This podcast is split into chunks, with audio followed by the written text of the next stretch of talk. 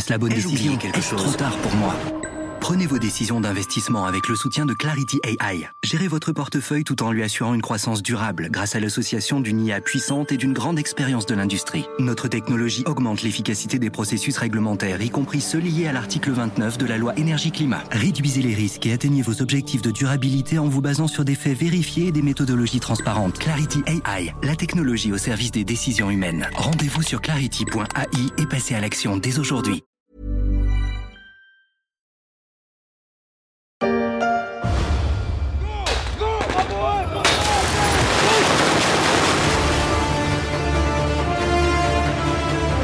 Je ne vous livre que le son, mais les images sont dignes d'une superproduction. Leur auteur L'armée de terre. La défense, on sait bien que ce n'est pas du cinéma, même si tous les outils de communication du XXIe siècle en font désormais partie. Quelques semaines avant la présidentielle, on prend le temps du bilan du quinquennat au fil de quatre épisodes. Actualité brûlante oblige, on commence par ce qu'il en est sur le front de nos forces armées. Je suis Michel Varnet, vous écoutez La Story, le podcast d'actualité des échos. Et pour ce premier épisode du bilan du quinquennat, on va faire la revue des troupes. Musique dramatique, montage millimétré, l'armée de terre fait sur YouTube la présentation de ses capacités en 2021.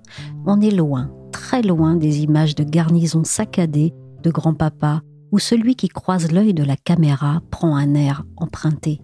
La guerre en Europe, on la voyait avec une certaine distance, cantonnée à des milliers de kilomètres, ou bien figée dans des images noires et blancs. Et puis... 7h05 à Kiev.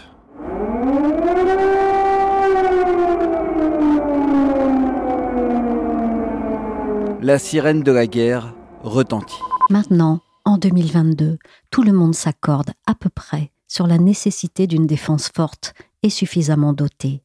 Pourtant, dans ce domaine, le quinquennat d'Emmanuel Macron s'était plutôt mal engagé. Oui, ben, on se souvient de la démission spectaculaire en juillet 2017 du chef d'état-major des armées, Pierre de Villiers, sur un coup de sang parce qu'il n'obtenait pas les moyens budgétaires que le jeune président lui avait promis. Anne Bauer est grand reporter aux échos, spécialiste des questions de défense. Il disait qu'il ne pouvait plus assurer sa mission de défense euh, de la France avec les moyens qu'on lui donnait. Alors, il faut dire qu'auparavant, sous le mandat de François Hollande, il y avait encore 34 000 suppressions de postes prévues dans l'armée. Au moment même où l'armée a été très engagée, puisqu'on l'avait engagée au Mali, puis en Centrafrique, puis dans la lutte contre l'État islamique. Donc il y avait un très fort décalage entre l'engagement de l'armée française, qui n'avait jamais été sur autant d'opérations que dans les années 2013, 2014, 2015, et les moyens dont elle disposait. Et arrive un nouveau président, jeune, qui promet des augmentations budgétaires et qui respecte pas sa parole la première année d'arrivée, c'est-à-dire en 2017. Donc euh, ça a commencé sur euh, de mauvaises bases et elles ont été vite rétablies puisqu'on a voté ensuite une loi de programmation militaire qui a acté de la nécessaire remontée en puissance des moyens de l'armée française. Cinq ans plus tard, Anne, quelle trajectoire a pris le budget et l'équipement des armées? Cinq ans plus tard, toutes les augmentations budgétaires ont été respectées et depuis euh, que la loi de programmation militaire, c'est-à-dire un plan pluriannuel de remontée en puissance, a été votée en 2018, cette loi de programmation militaire a été respectée à la lettre, avec des augmentations chaque année de 1,7 milliard, ce qui ne s'était pas vu depuis euh, quasiment 30 ans, ou depuis 1984, on calculait les gens au sein du ministère. Vous voulez dire que pendant presque 30 ans, il n'y a pas eu de hausse de budget votée, ou bien qu'elles n'ont pas été respectées? Les deux. C'est-à-dire ni hausse, et puis chaque fois qu'il y avait, euh, par exemple dans la loi de programmation militaire précédente, il y avait des hausses prévues qui n'ont pas été respectées. Disons que, si vous voulez, c'est simple, hein, l'armée, elle n'a pas de syndicat, elle obéit, et donc euh, pendant des années, quand il a fallu faire des économies budgétaires, euh, c'était plus facile de supprimer des postes dans l'armée. Dans les baisses de fonctionnaires, l'armée a été le contributeur numéro dans les années 80, 90, 2000. Comment expliquer ces choix? Après la chute du mur de Berlin, tout le monde a pensé qu'on rentrait dans un monde où on faisait beaucoup de commerce et où on n'avait plus besoin beaucoup d'armées. Et toutes les armées européennes, et en particulier françaises, ont vu leurs moyens baisser, baisser, baisser continuellement jusqu'au sursaut avec les attentats de 2015, où il y a eu une première hausse budgétaire, bah, parce qu'il y avait quand même les attentats, on était dans une situation compliquée. Depuis, il y a une remontée en puissance, il y a une, ce qu'on appelle cette loi de programmation militaire qui couvre les années 2019-2025 et qui prévoit des hausses chaque année, conçue comme une loi de réparation c'est-à-dire euh, réparer, regagner la force qu'on a perdue, et un peu comme une loi de préparation de l'avenir, mais on n'y est pas encore. Cette nouvelle loi de programmation militaire étant engagée, de quels outils dispose le militaire français de 2022 par rapport à celui de 2017 Dans les efforts faits, ils sont engagés, mais ils sont loin d'être terminés. Alors il y a eu un gros effort pour rééquiper les hommes sur leur matériel courant, c'est-à-dire euh, des nouveaux fusils, des nouveaux gilets pare-balles, des nouveaux casques, des nouvelles radios. Tout ce qui est le petit matériel qui était assez négligé a été euh, renouvelé. Et puis, euh, de manière plus fondamentale, si je puis dire, il y a un renouvellement du matériel de l'armée de terre qui n'avait jamais eu lieu depuis 40 ans. C'est-à-dire que l'armée avait des véhicules blindés très anciens, des chars d'une génération aussi très ancienne, 40 ans, 50 ans, et euh, donc là, on est dans un programme qui s'appelle le programme Scorpion, qui renouvelle toute la gamme euh, des blindés euh, de l'armée de terre d'une façon avec des nouveaux équipements, donc qui résistent mieux aux engins explosifs. L'idée, c'est de on a vu que beaucoup de militaires étaient décédés simplement en passant ce qu'on appelle des engins explosifs improvisés qui sont sur la route, hein, dans, dans, le sable. Et puis, il y a toute une gamme de chars euh, qui vont être renouvelés, qui sont évidemment beaucoup plus contemporains et qui organisent ce qu'on appelle le combat connecté. C'est-à-dire que les militaires peuvent se parler entre eux, voir le terrain entre eux avec des instruments de vision euh, et de partage d'informations qui sont ceux du 21e siècle, alors que leurs précédents matériels étaient plutôt ceux du début du 20e siècle, si je puis dire. Voilà. Après, il y a des nouveaux sous-marins, des nouvelles frégates, et surtout, dans l'aviation de l'air, il y a ce qu'on appelle des nouveaux avions ravitailleurs. Alors, les ravitailleurs, c'est-à-dire des avions qui peuvent euh, ravitailler un avion de chasse en vol, c'est-à-dire porter du carburant. Et euh, ça permet, par exemple, à des avions euh, Rafale de faire des missions beaucoup plus longues. C'est-à-dire que, pour donner un exemple, l'armée de l'air a projeté les forces françaises à Tahiti en 48 heures, là où avant, au bout de 6 heures de vol, il y avait plus de moyens pour ravitailler les avions. Un autre programme important, c'est la fourniture de nouveaux satellites. Et ça, c'est important aussi, puisque tous les tirs, tout le combat contemporain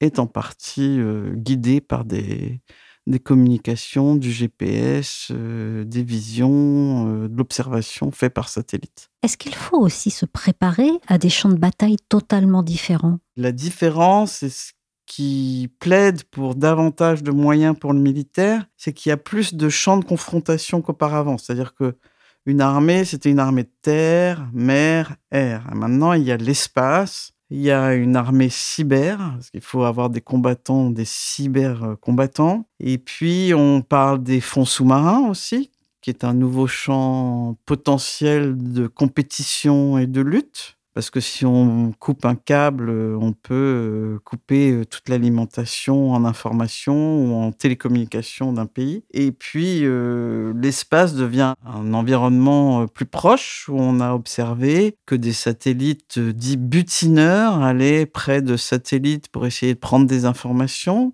Et puis, on a vu aussi l'Inde et la Russie et la Chine faire des tirs contre des satellites pour prouver qu'elle pouvait détruire des satellites depuis la Terre. Donc on rentre dans un univers où les champs de compétition n'arrêtent pas de se multiplier, avec en plus un nouveau champ de communication qu'on observe aussi euh, vraiment maintenant avec la guerre en Ukraine, c'est les réseaux sociaux, la communication, la manière de mettre en avant les informations, ce qu'on appelle le champ informationnel.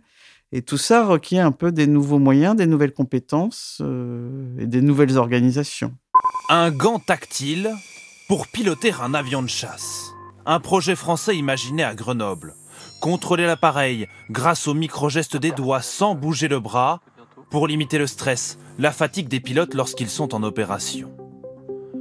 En tout, l'armée française mise sur 11 projets, souvent futuristes. Alors, Anne, on le voit, il y a un enjeu d'évolution technologique dans les armées, mais est-ce qu'il y a aussi un enjeu de nombre? Où en sont les troupes françaises en effectif? Est-ce qu'elles ont augmenté? Un petit peu plus, on va surtout dire que l'hémorragie est stoppée. On est passé d'une armée, je crois, dans les années euh, d'à peu près 650 000 hommes à 250 000 hommes.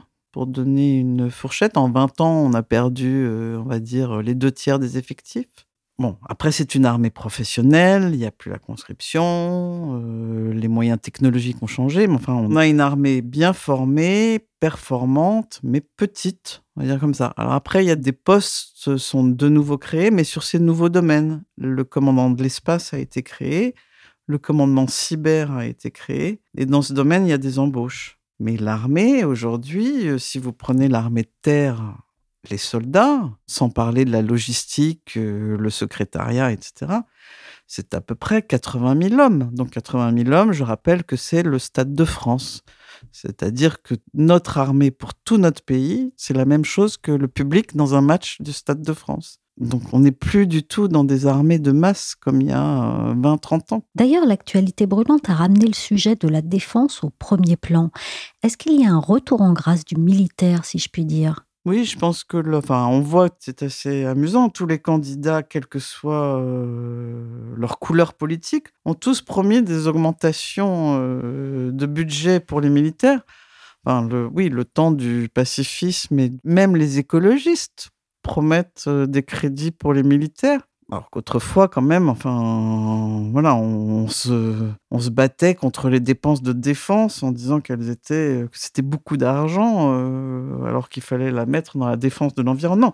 L'un n'empêche pas l'autre. Hein. Et oui, enfin, je pense que de toute façon, en France, l'armée est plutôt populaire. L'armée arrive encore à embaucher. Elle a une bonne image. Il y a des pays d'Europe où les armées n'arrivent plus du tout à embaucher. En France, l'armée arrive à recruter, euh, c'est le premier recruteur de France, hein. elle recrute, je crois, 25 000 jeunes chaque année. Elle a un système de formation, de promotion qui est efficace. Et puis, elle est quand même, elle a été assez présente avec la mission Sentinelle pour rassurer un peu les Français après les attentats de 2015. Bon, ces attentats ont montré quand même qu'on avait besoin de, l'armée. Euh, elle a ses opérations extérieures au Mali, etc., mais dont on peut discuter mais elle a aussi été quand même assez présente pendant la pandémie. Je rappelle que le premier hôpital de campagne à l'Est a été fait par l'armée, qu'elle a déplacé des malades, qu'elle a envoyé des moyens dans les dom-toms et en fait, chaque fois qu'il y a une catastrophe, c'est quand même l'armée qu'on appelle en premier. Donc,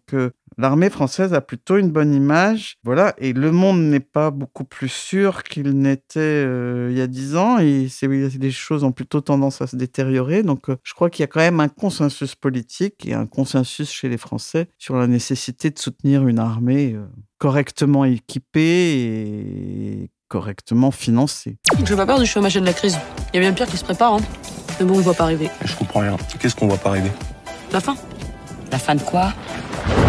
Il faut faire une prépa pour entrer dans l'armée. Ça dépend du régime que tu veux, en fait. Moi, celui que je veux, c'est un des plus durs, donc ils prennent pas n'importe qui. Mieux doté, mieux considéré et tourné vers l'innovation, l'armée française s'ancre dans le 21e siècle. Elle a son compte Twitter et ses hashtags, parmi lesquels celui de coopération revient souvent. Mais les conflits en cours nous donnent à voir une face moins conciliante de la défense. Y sommes-nous préparés? J'ai appelé le député Jean-Louis Thiriot. Avec Patricia Mirales, il a dressé dans un rapport un tableau des forces de l'armée française en cas de conflit, semblable à celui de l'Ukraine. Ce que l'on appelle de haute intensité, c'est-à-dire à force égale. Et ce qu'il en ressort, ce sont pas mal de faiblesses. À court terme, nous manquons de tout. Très clairement, notre problème, c'est à la fois un problème de stock de munitions qui fait qu'en quelques jours, nous nous retrouverions en difficulté. Pas forcément d'hommes, puisque nous avons une, une armée qui a le, le volume conforme au modèle d'armée 2030. Et euh, à plus long terme, ce sont les capacités que nous n'avons pas, que nous n'avons plus. Nous avons toujours les compétences, notamment à l'école de guerre, mais on n'a pas les matériels qui vont il faut distinguer entre ce qui est le cœur de la défense française, qui est la dissuasion où la France, là, est à un bon niveau, assure la permanence de la dissuasion, assure la crédibilité de la dissuasion. Et dans ce domaine-là, il n'y a pas de problème.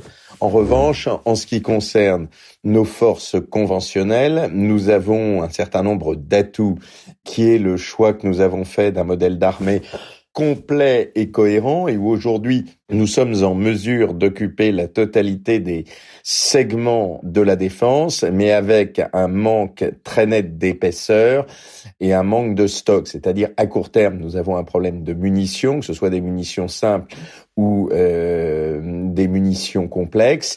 Et puis nous avons un certain nombre de trous capacitaires que nous avons euh, évalué, qui concerne aussi bien le volume de notre flotte aérienne, ou en cas de combat de haute intensité, au bout de quelques jours ou de quelques semaines, nous pourrions nous retrouver sans avion, qu'il s'agisse de l'armée de terre, qui a des manques de capacité en termes de euh, frappe dans la profondeur, de lutte euh, solaire basse couche, c'est-à-dire de lutte contre les avions ou les drones, de capacité de minage-bréchage, c'est-à-dire de la capacité d'empêcher la pénétration dans une zone que nous souhaiterions euh, protéger, de guerre électronique, ou en ce qui concerne la marine, le contrat opérationnel qui prévoit une présence sur les trois océans avec seulement 15 navires de premier rang est de toute évidence insuffisant. Partant de ce constat, est-ce que la France ferait face à un conflit équivalent à celui qui se déroule sur le sol ukrainien? Si vous voulez, je crois que le schéma est un peu différent parce que la France, dans un conflit de haute intensité en Europe, par définition, ne serait pas seule et elle serait en coalition.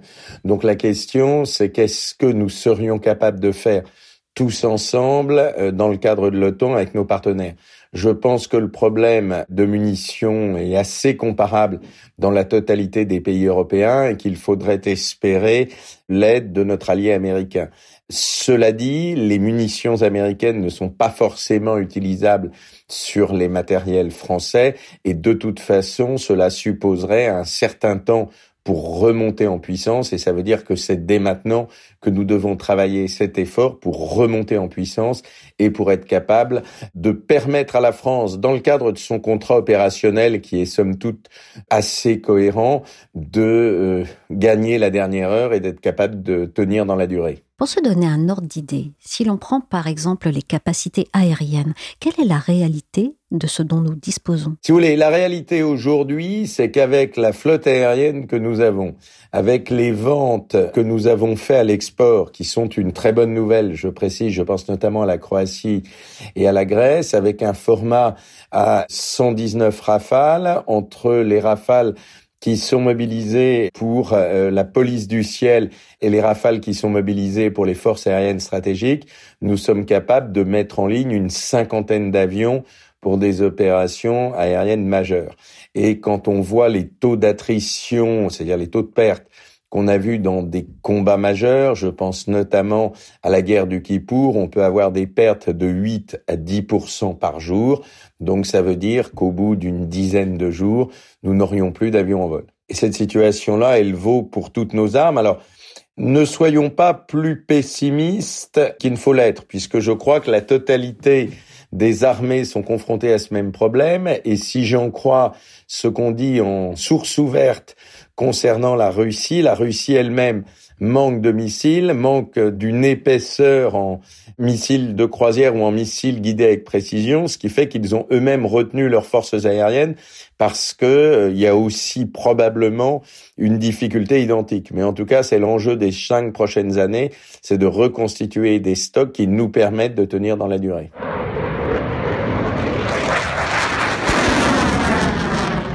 Selon les conclusions de votre rapport, à combien est évalué cet effort supplémentaire qui serait nécessaire Écoutez, dans le, rapport sur la haute intensité que nous avons fait avec euh, ma collègue Mirales, nous avons euh, souligné, un, la nécessité absolue de tenir les prochaines marches budgétaires à 3 milliards euh, qui sont prévues pour les trois années succédant au, au premier quinquennat d'Emmanuel Macron. Ces marches, elles sont indispensables. Il faut les continuer au-delà de 2025 et nous estimons l'effort nécessaire entre 60 et 80 milliards en plus sur les deux LPM. Donc, c'est-à-dire sur 2025-2035. LPM, c'est-à-dire Loi de programmation militaire. En clair, il faut maintenir la LPM, arriver à 50-60 milliards et rajouter 80 milliards. Ce qui correspond à peu près euh, à l'effort annoncé par les Allemands qui ont dit 2% du PIB et en plus un effort collectif de 100 milliards euh, à ajouter. Qu'est-ce que vous voulez? Qu'est-ce que vous cherchez? Est-ce que votre stratégie de la voie russe, c'est une stratégie de dialogue ou d'expansionnisme et de conquête, Monsieur Poutine? Euh, non, bien sûr, je suis persuadé que dans le monde contemporain, une politique basée sur l'expansionnisme et les conquêtes n'a aucun avenir. On vient d'entendre dans cette archive d'Europe 1 une interview d'un Vladimir Poutine en 2014 qui ferait presque sourire si ce n'était tragique quand on connaît la suite. Alors vous consacrez dans votre rapport tout un chapitre au recours soudain et désinhibé à la force qui marquerait les nouvelles guerres. Est-ce que les conflits ont changé de face et y sommes-nous préparés? Je ne sais pas s'ils ont changé de face. En tout cas, ce qui est clair, c'est que nous nous étions préparés à ce qu'on appelait les conflits asymétriques, c'est-à-dire un modèle de conflit avec des forces d'intervention, euh, type ce que nous avons vécu sur Barkhane, où nous avions des, une supériorité notamment aérienne évidente, établie, ce qui fait qu'in fine, on était à peu près sûr que l'issue nous serait favorable. Aujourd'hui, on se retrouve avec des États, la Russie, mais pas seulement la Russie, ça peut être la Chine, ça peut être d'autres pays du bassin méditerranéen qui font un usage désinhibé de la force et qui, à ce titre, nous mettent dans un conflit classique entre États avec tous les moyens de la violence, y compris les plus élevés.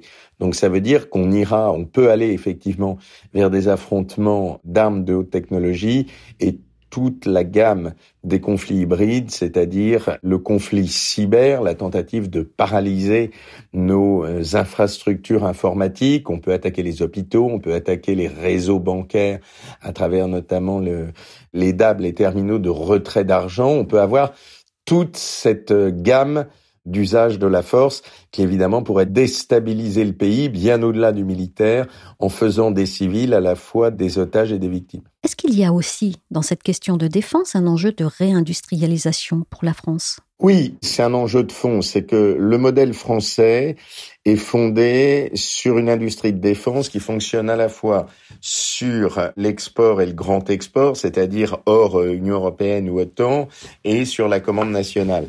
Et la condition pour garder notre souveraineté, c'est d'avoir une industrie de défense qui puisse préserver ses capacités, notamment de financer l'outil français de défense à travers le grand export. Donc on a un vrai enjeu d'industrialisation, d'autant plus fort en France par rapport à d'autres pays que notre industrie de défense est une des industries qui tient encore le choc. Ce sont 4000 entreprises, 200 000 emplois répartis sur la totalité du territoire national.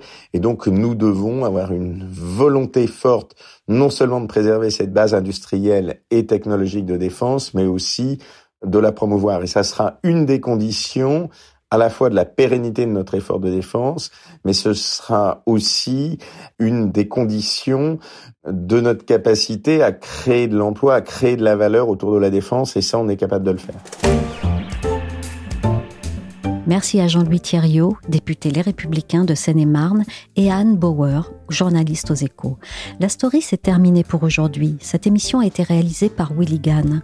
Vous pouvez nous retrouver sur toutes les plateformes de téléchargement et de streaming de podcasts, comme Apple Podcast, Podcast Addict, Castbox ou encore Deezer, Spotify et Amazon Music.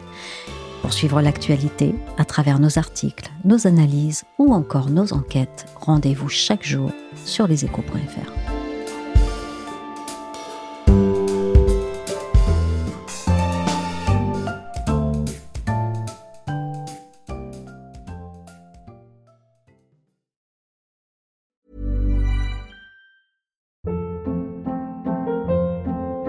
Hold. What was that? Boring. No flavor. That was as bad as those leftovers you ate all week. Kiki Palmer here, and it's time to say hello to something fresh and guilt-free. Hello Fresh. Jazz up dinner with pecan-crusted chicken or garlic butter shrimp scampi. Now that's music to my mouth. Hello Fresh. Let's get this dinner party started. Discover all the delicious possibilities at hellofresh.com.